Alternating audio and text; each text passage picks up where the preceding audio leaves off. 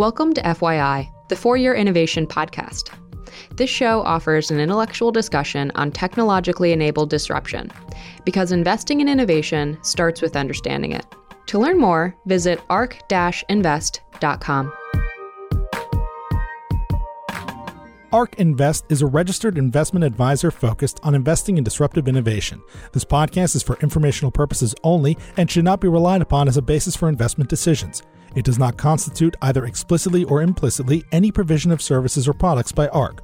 All statements made regarding companies or securities are strictly beliefs and points of view held by ARK or podcast guests, and are not endorsements or recommendations by ARK to buy, sell, or hold any security. Clients of ARK Investment Management may maintain positions in the securities discussed in this podcast. Hi, everyone, and welcome back to FYI, the For Your Innovation Podcast. I'm Michael Cromer, a marketing associate here at ARK. On today's episode, we'll be featuring the 31st episode of In the Know with Cathie Wood, a monthly video series. Today, she will be highlighting the Bitcoin Monthly and earnings report that details relevant on chain activity and showcases the openness, transparency, and accessibility of blockchain data. Cathie also weighs in on the Fed, inflation, deflation, yield curves, interest rates, gold and copper prices, crypto markets, and more. As always, she discusses fiscal policy, monetary policy, market signals, economic indicators, and innovation. Enjoy!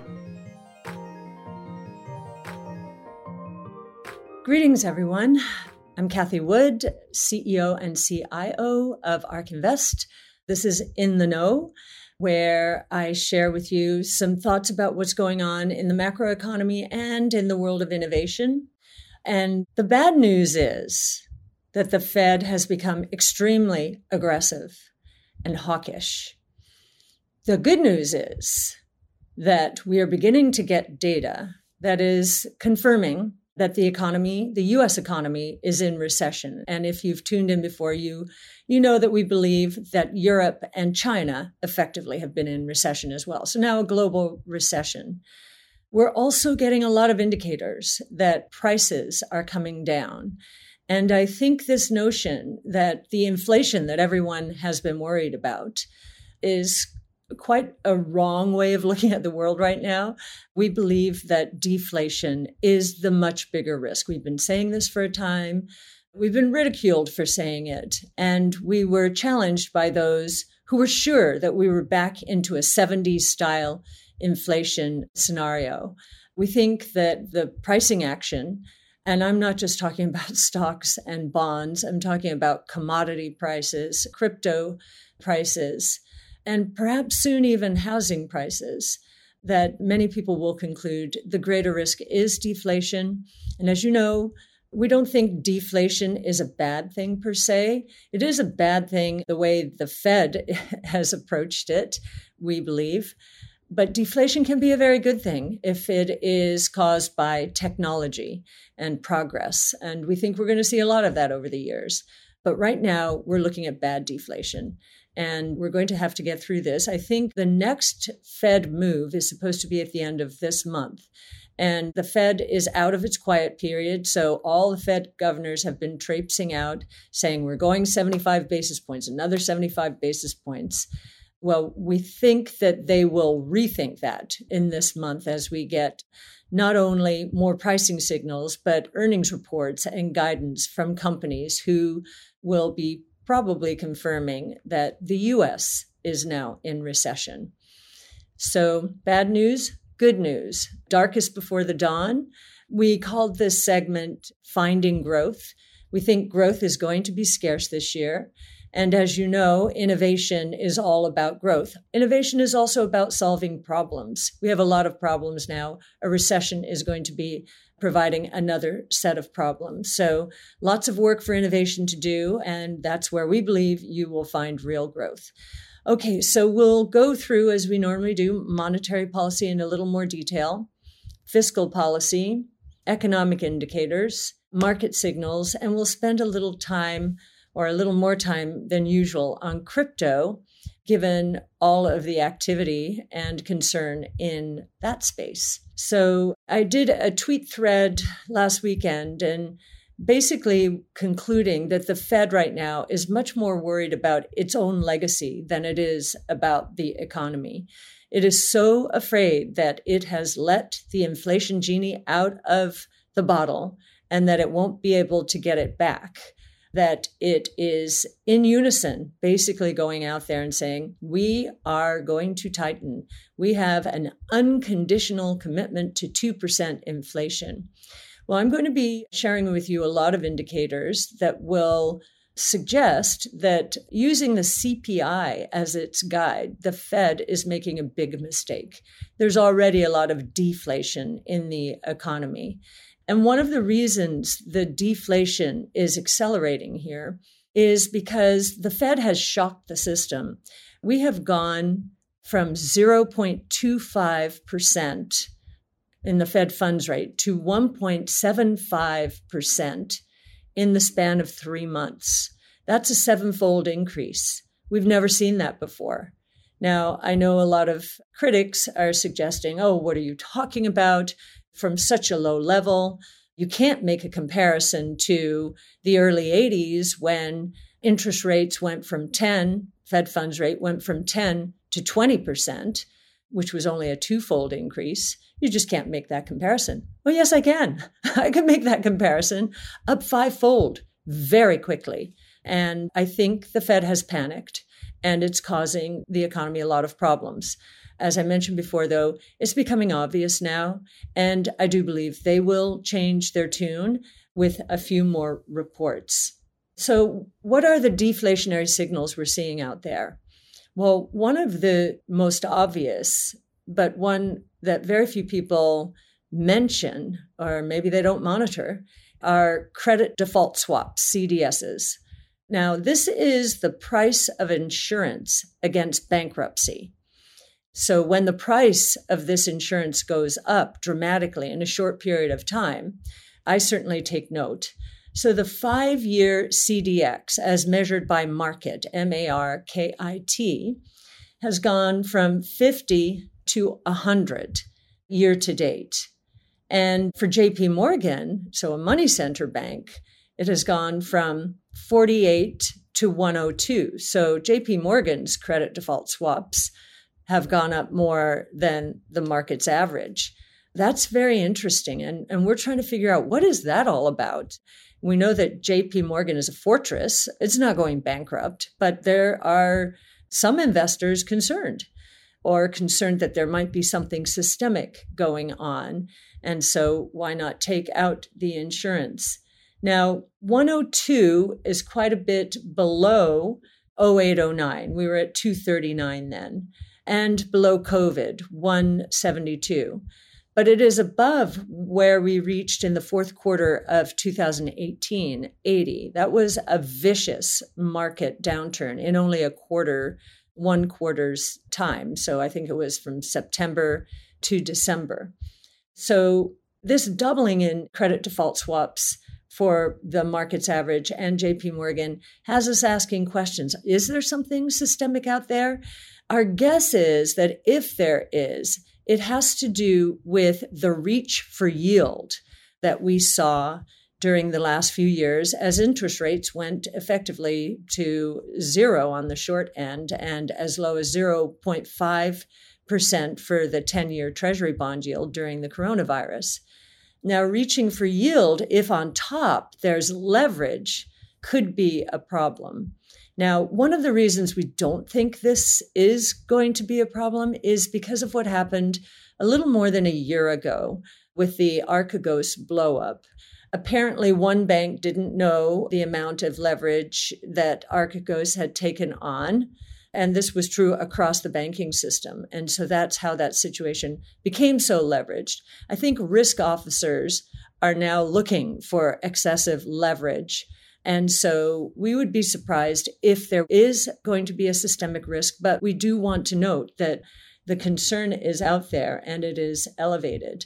Interestingly, and speaking of JP Morgan, the head or the chief investment officer of its asset management unit, by the last name Michele, came out yesterday, and I found it difficult to believe, given that he's right in the middle of the bank. But he he basically said, you know, the Fed waited too long and now it's going to have to work that much harder to get inflation under control. And, you know, I think he's ignoring an incredible number of signals, the first of which I've just shared with you credit default swaps. The other one is the yield curve. And I know I've focused on the yield curve on this webinar many times. It is flat. It did go negative for a time in April. We've never, in post World War II experience, seen the yield curve invert without a recession soon thereafter. And we think we're in a recession and that it happened as the yield curve was inverting, which is which was a quick response. Now, what I'd like to feature this time is the history of yield curves. And when we've moved into crises, we've seen monetary and fiscal authorities easing quite significantly, trying to stimulate the economy, acting as a counterbalance. And often, and certainly since the early 90s, when this has happened, the yield curve has steepened to the 250 to 300 basis point range. So that's 2.5 to 3% range. And what this means is long term interest rates are two and a half to three percentage points higher than short term interest rates. And the reason for that is investors begin to worry about the inflationary ramifications of fiscal and monetary stimulus. So 250 to 300 is where I thought we went in the middle of the COVID crisis because we have never seen monetary and fiscal policies as stimulative as we did during the coronavirus when we thought we could enter a depression, just the economy, global economy shutting down. So I was surprised as we looked back to see that it, the yield curve steepened only to 150 basis points or 1.5%. What does that mean? What does that mean? I think it confirms that the bond market, in its wisdom, was beginning to worry about deflationary undercurrents. And so to see it flatten so quickly and having only gotten to 150 basis points is very interesting. And so, what are some of these? Oh, there's one other note. The last time we saw the yield curve after a recession or during a recession getting only to 150 basis points was in the early 80s. Now, inflation and interest rates were raging at the time in the double digits, and the Fed had gotten very, very tough. The dollar was rising fairly dramatically. And what happened was the Louvre Accord was when Treasury authorities from around the world all got together, including the US Treasury Secretary, and said, okay, we've got to supply the world with dollars. We'll sell dollars and buy back the other currencies. And that's what happened. So the dollar back then was very deflationary, especially for emerging markets who had a lot of debt that was denominated in dollars. So their currencies were falling apart, but their debt was denominated in dollars. And so it was becoming much more expensive for them to service that debt. We may have a similar situation now. Perhaps the dollar going up, and it's up more than 10% over the last year, which is a massive move if you're in emerging markets and your currencies are plunging, as many are. So there is a likelihood that this is saying more about the deflationary undercurrents in the rest of the world, much like it did in the early 80s. So that that was something of note. The University of Michigan Consumer Sentiment Index, we got the revision to the June survey. And what we learned is consumer sentiment, as measured by the University of Michigan, has never been lower. And this series goes back, I thought it went back through the 70s. I think it goes back through the 40s. And so, what is this saying? And when you parse it out, you see that high income earners, their sentiment right now is lower than the lower income earners.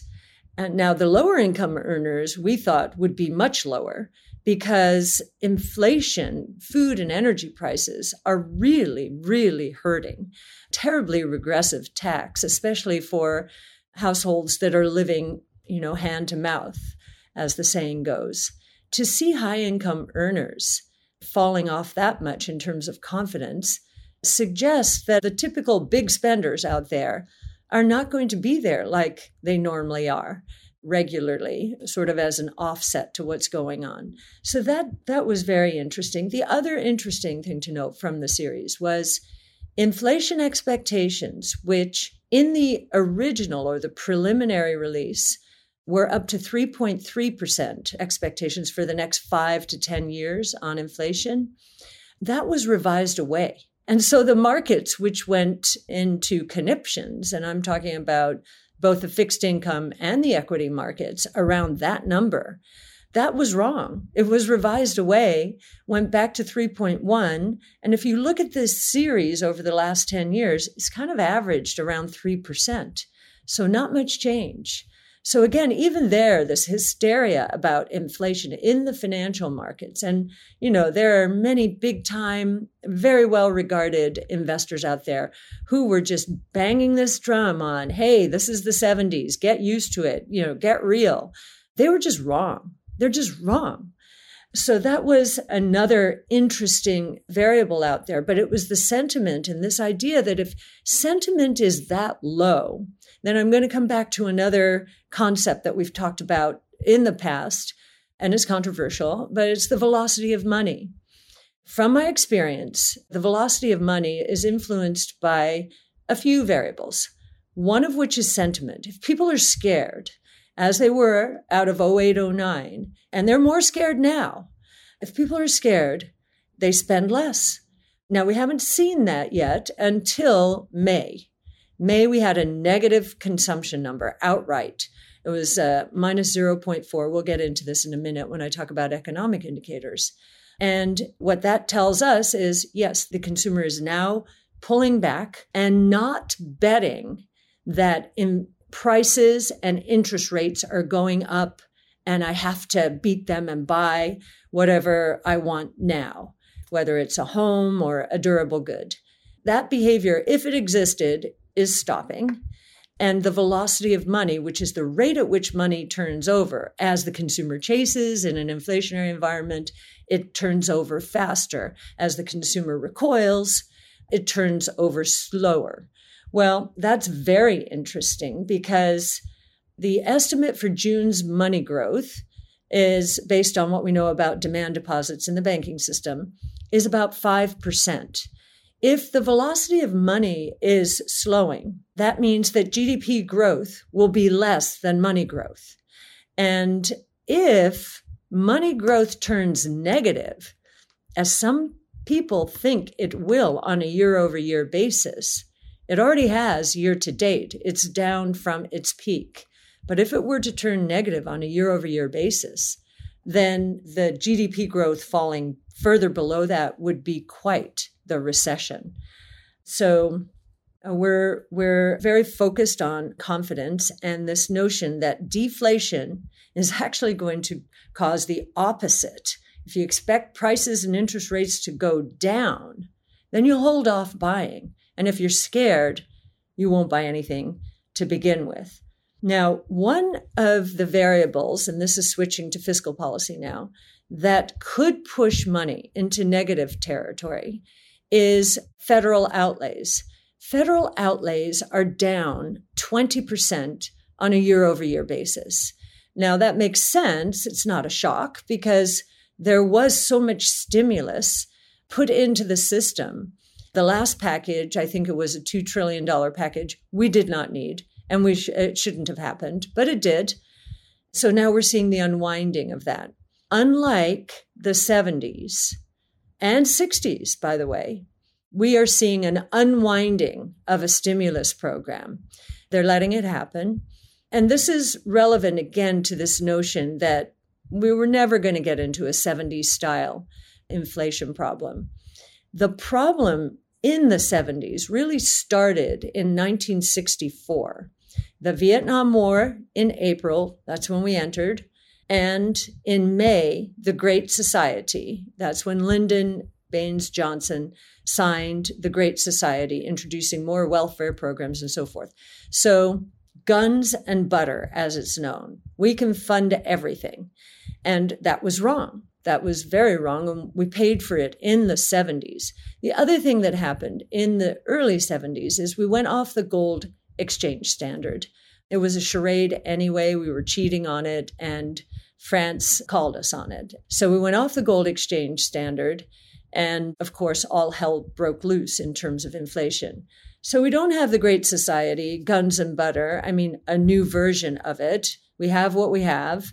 And we are letting the stimulus roll off. So those are very big differences from, from the 70s. And I think Senators Manchin and Sinema on the Democratic side are a big reason this is happening.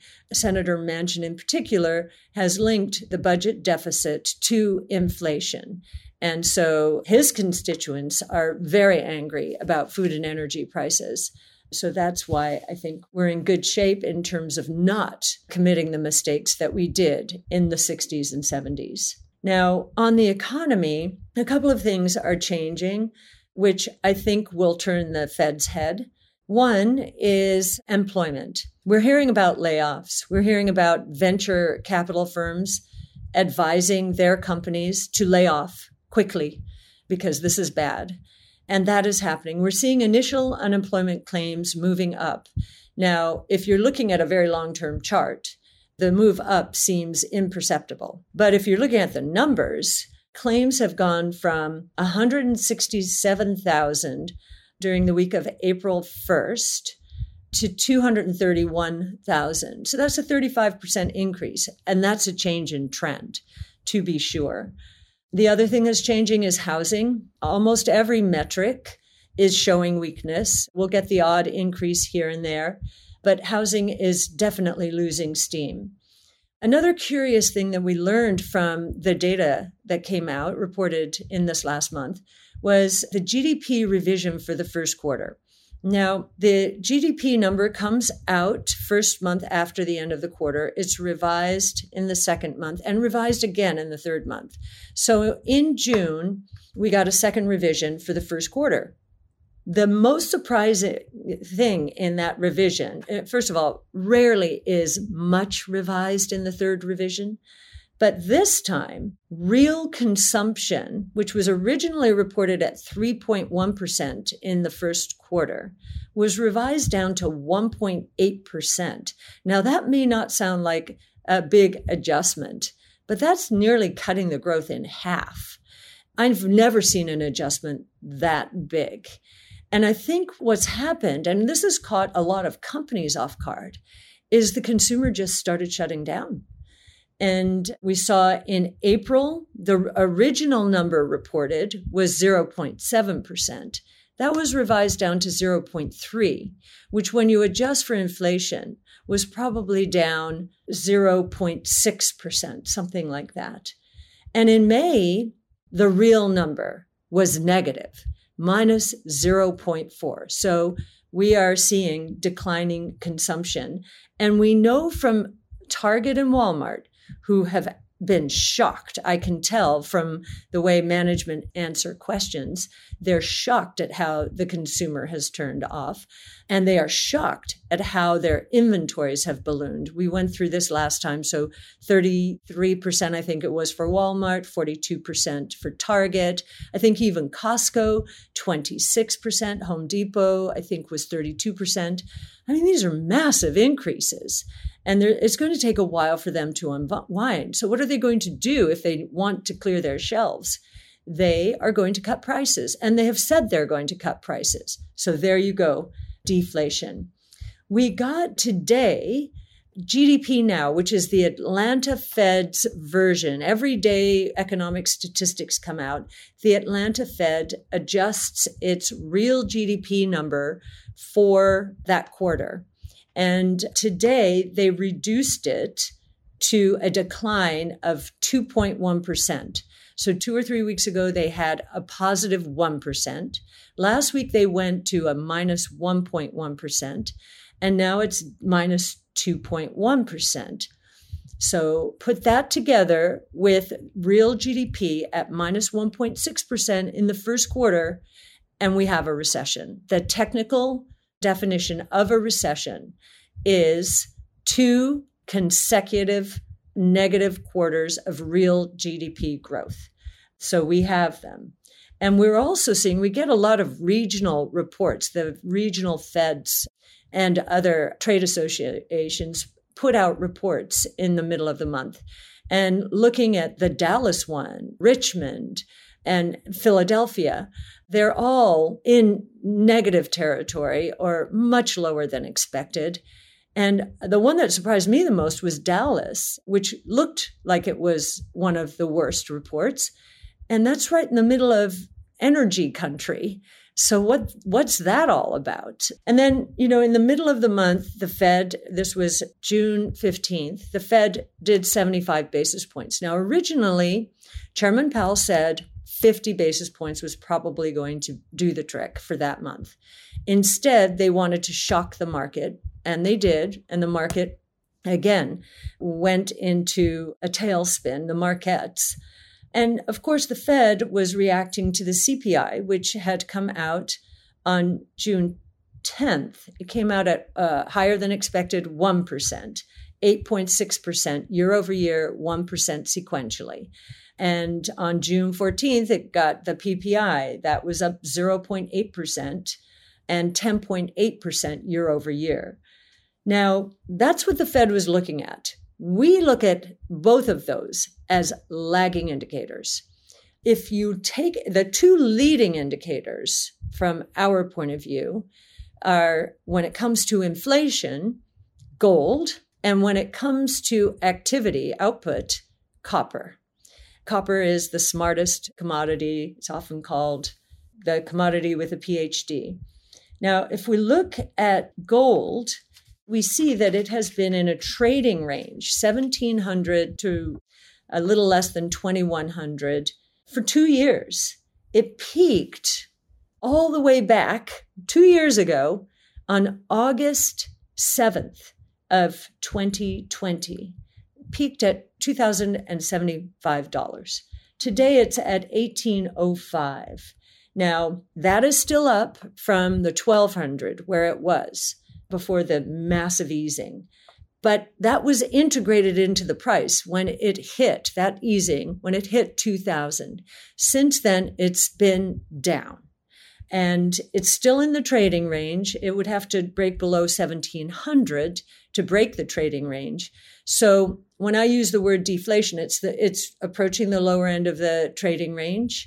I use the word deflation mostly because we're seeing it now in a lot of commodity prices. But gold, which I probably trust gold more than any commodity to give us the right signal on true outright deflation, we're not there yet. If you look at copper, copper has been in a trading range for one year in the four to five dollar range. It peaked in March, March 11th of this year at roughly $5 and now it's down to 360 so it broke below that trading range. That's very significant from an economic activity point of view. And the reason it's even more significant than i think most economists might appreciate is because electric vehicles consume 3 to 5 times more copper than traditional gas powered vehicles. And there has been a massive consumer preference shift to electric vehicles. So that breakdown below this trading range is even more significant for that reason. So those are the two. If we were at the Fed, if we had a voice at the table, we would ask at every meeting, what has gold been doing and what is copper doing? So there you have the answer. Gold is at the lower end of its trading range. It did not break out to the upside. When you think about a trading range, and this has been very helpful through my career with equities, when there's a big trading range, and we used this to explain our position on Tesla at one point in time. When there's a big trading range, what that means is the bulls and bears are fighting with each other. There's a big debate. And it's going to resolve one way or the other. One camp or the other is going to be right. Thank goodness, in the case of Tesla, we were very right. The breakout was to the upside. In the case of gold, seems like we're at the lower end of that range. Let's see if it breaks down. If the Fed continues to tighten, it will break down and ring the bell for outright broader based deflation. In the case of copper, the breakdown has taken place. And today we got the supply chain managers report, it's ISM report. Now, in looking back over those data, first of all, it was a bad report. Orders were negative. They dropped below 50, which makes sense. Inventories are ballooning. But when we went back to look at the peak in this series, we were quite surprised. This metric, the manufacturing ISM index, the overall index, peaked March a year ago at 63.7 and it's now 53. And as I mentioned, 50 is the demarcation point between expansion and contraction. So slight expansion still. Orders, this is the leading indicator of that index, however, did drop into negative territory. They peaked way back in 2020 at 67.5, and now we're at 49. And so I do believe the reaction to inventories, excess inventories, is underway. We're seeing this elsewhere. We're seeing prices come down for DRAM, and we know now why. Micron reported last night, and the two areas it cited as being very weak and where it had to revise its numbers considerably were PCs and smartphones.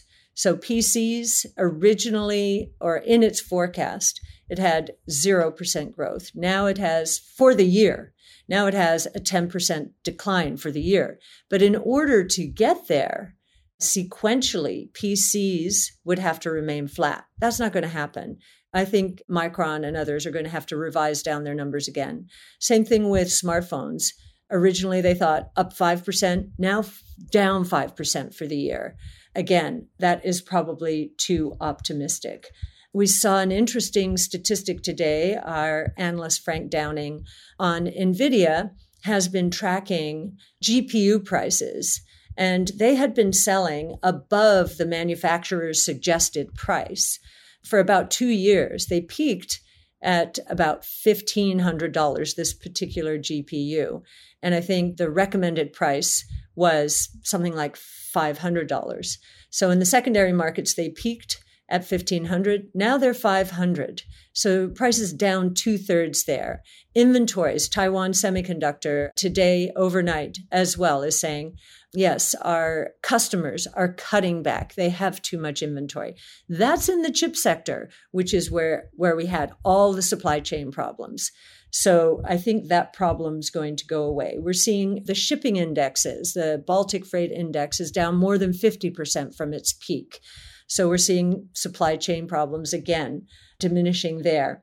Used car prices are down 5% from their peak earlier this year. And if you annualize that, that's closer to a 10% decline. We think used car prices are going to plummet. Now that mass transit is getting back on track, households with an auto that they really don't need as much anymore can sell into what has been a very strong market. And again, when you see prices falling, then you want to sell as fast as possible, not buy. So we expect an acceleration there. And we'll see what happens with housing. I think the reach for yield reached into housing, especially the rental sector. A lot of people bought houses basically to earn a yield. And my goodness, the rental yields were very high. Those are probably going to come down. And if these people decide to sell into what has been a very hot market, home prices at the margin will come off the boil. So now let's go to markets. Well, crypto had its worst quarter since 2011 and it's a much more mature market than it was back then with the boom bust. So that's saying something.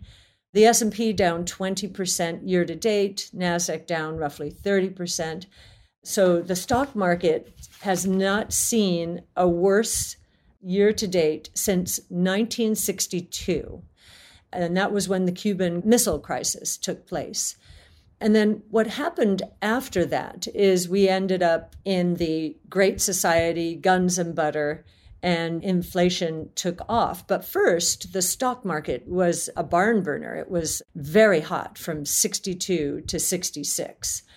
When it comes to bonds, this has been the worst year to date performance in bonds in anyone's lifetime.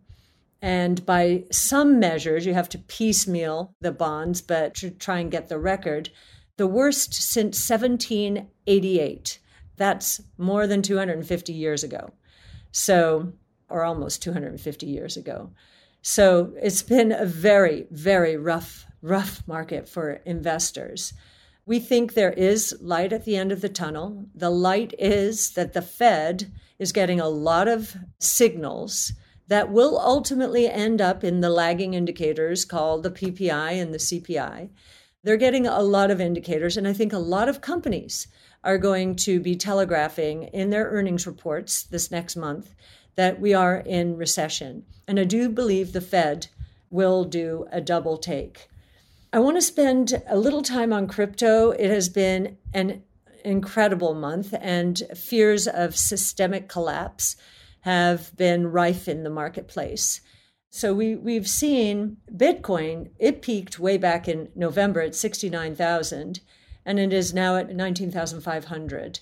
It is still higher than its pre COVID seven to ten thousand range, and it is just about at its 2017 high. So this could be some support. It's also at it is below its 200 week moving average, which is at 22,500. So there is some concern that that is the new resistance. Now, as we've seen the last month play out, talk about a reach for yield. Crypto personified that, DeFi personified that. And we knew that the Luna Terra experiment with algorithmic stablecoins was not going to work. It was backed by nothing. And I remember we did a podcast with Do Kwon, it's uh, still on our site. And I remember listening to it twice because I, I couldn't understand what he was doing or saying. I am an economist by background, and so I really do try and noodle through these things. And I just didn't think that was going to work. And it failed in spectacular fashion in May and has taken Celsius down with it, Voyager Digital, uh, Three Hour Arrows Capital, BlockFi almost. It was very interesting to see BlockFi's last funding round at $3 billion. This is a lending platform. And tried to do another round recently at $1 billion. Couldn't get it done. And today it seems that FTX is going to buy it out or it has the option to buy the equity for 240 million. A rumor this week had it at 25 million, so much better than that, but much worse, less than a tenth of its last round. So, and it's not just happening in crypto. Klarna just announced, I believe, that its last round was in the $45 billion range.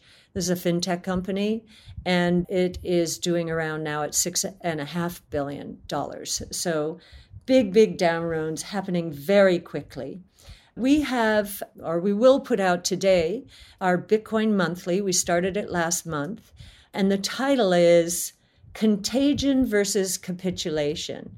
And as you know, if you if you saw our last report, we have a lot of on-chain analytics which give us a sense of the capitulation in the marketplace and also a sense of what is going bad out there. The transparency in the market, I think, is the reason we've seen a lot of failures very quickly. We have, compared to the opacity in the traditional financial markets, I think the shakeout in crypto has happened sooner and faster than it would have in the traditional financial markets. It's interesting that BlockFi is going to FTX. We know that two other platforms or companies, Ledn, which is a, a lending platform in Canada, highly regarded, also seem to be interested, as did, I believe, Morgan Creek. Now, these are people who really know what's going on in DeFi. And if they're willing to step in here, that has increased my confidence to some extent that the systemic risk is diminishing here. With time, we're seeing that each meltdown seems to be a smaller one, not the opposite. So that is giving us some confidence. The only reason I think people are a bit on edge here is technicians who those who really don't follow the crypto markets at all. They they're just technicians. They follow equities bonds. They they don't care what these companies do or what kind of fixed income instrument it is. They just have their technicals. And just off the cuff they will say well if it breaks from here it could go to 11 to 13,000 from this 19.5 and the reason they say that, I can see this on the charts, is that's where there is a huge amount of support, where it peaked a lot of times in a trading range. That said, I will say that I am feeling a lot better about what's going on in the crypto world right now. You'll see our Bitcoin monthly. I would say, you know, we're neutral to positive. We're waiting for a few a few more capitulation signals and of course, time will tell on the systemic side here. And we haven't heard of another stress signal in the last few days. So that's good as well. So the what I will leave with is what's happened in the crypto market gives you a sense of why it's going to work long run. It's transparent. And there's a lot more trust in the crypto ecosystem because of the transparency and the over collateralization than I think there is in the traditional financial markets. And when we wonder why, why are the CDSs going up on these banks? We wonder about the reach for yield and how leveraged some of these situations are. And we don't know where they're hiding. And so maybe that's all this is is like, okay, the crypto market has alerted us that this reach for yield went way too far. And there are too many excesses, too much leverage around it. Hedge funds leveraging 10 to 1 when yields are 2% so that they can reach the returns, their return objectives. Maybe there are some problems out there, and we will find out. But for right now, I'm relieved, number one, that we have so many signals that will get to the Fed in some way, shape, or form, even if they have to wait for the CPI. They will get into the CPI, and that they are suggesting to me that the Fed has already gone too far, and that if it increases rates again, I doubt it'll be 75, maybe 25 or 50. I even think that will be a bit too much given what's going on out there and given the recession we're in.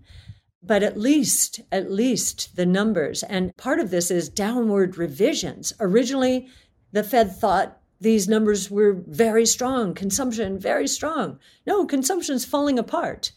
So, believe it or not, bad news is good news now, as tends to be the case in a bear market when inflation is a concern. So, bad news is good news and it's always darkest before the dawn. And I believe we've passed the darkest place. There are others out there. We are reading them in the press. They say we're only halfway there. And I think they follow algorithms. I've watched a bunch of algorithmic behavior that, you know, just chases chases an idea, chases an idea until it stops. And I think we're getting close to that point where they, who seem so right with their negative stance over the last year or so, will be on the wrong side of that trade. So, with that, I wish everyone a very happy 4th of July here in the United States and, and everyone around the world a happy weekend. Thank you. ARK believes that the information presented is accurate and was obtained from sources that ARK believes to be reliable. However, ARK does not guarantee the accuracy or completeness of any information, and such information may be subject to change without notice from ARK. Historical results are not indications of future results. Certain of the statements contained in this podcast may be statements of future expectations and other forward looking statements that are based on ARK's current views and assumptions and involve known and unknown risks and uncertainties that could cause actual results, performance, or events to differ materially from those expressed or implied in such statements.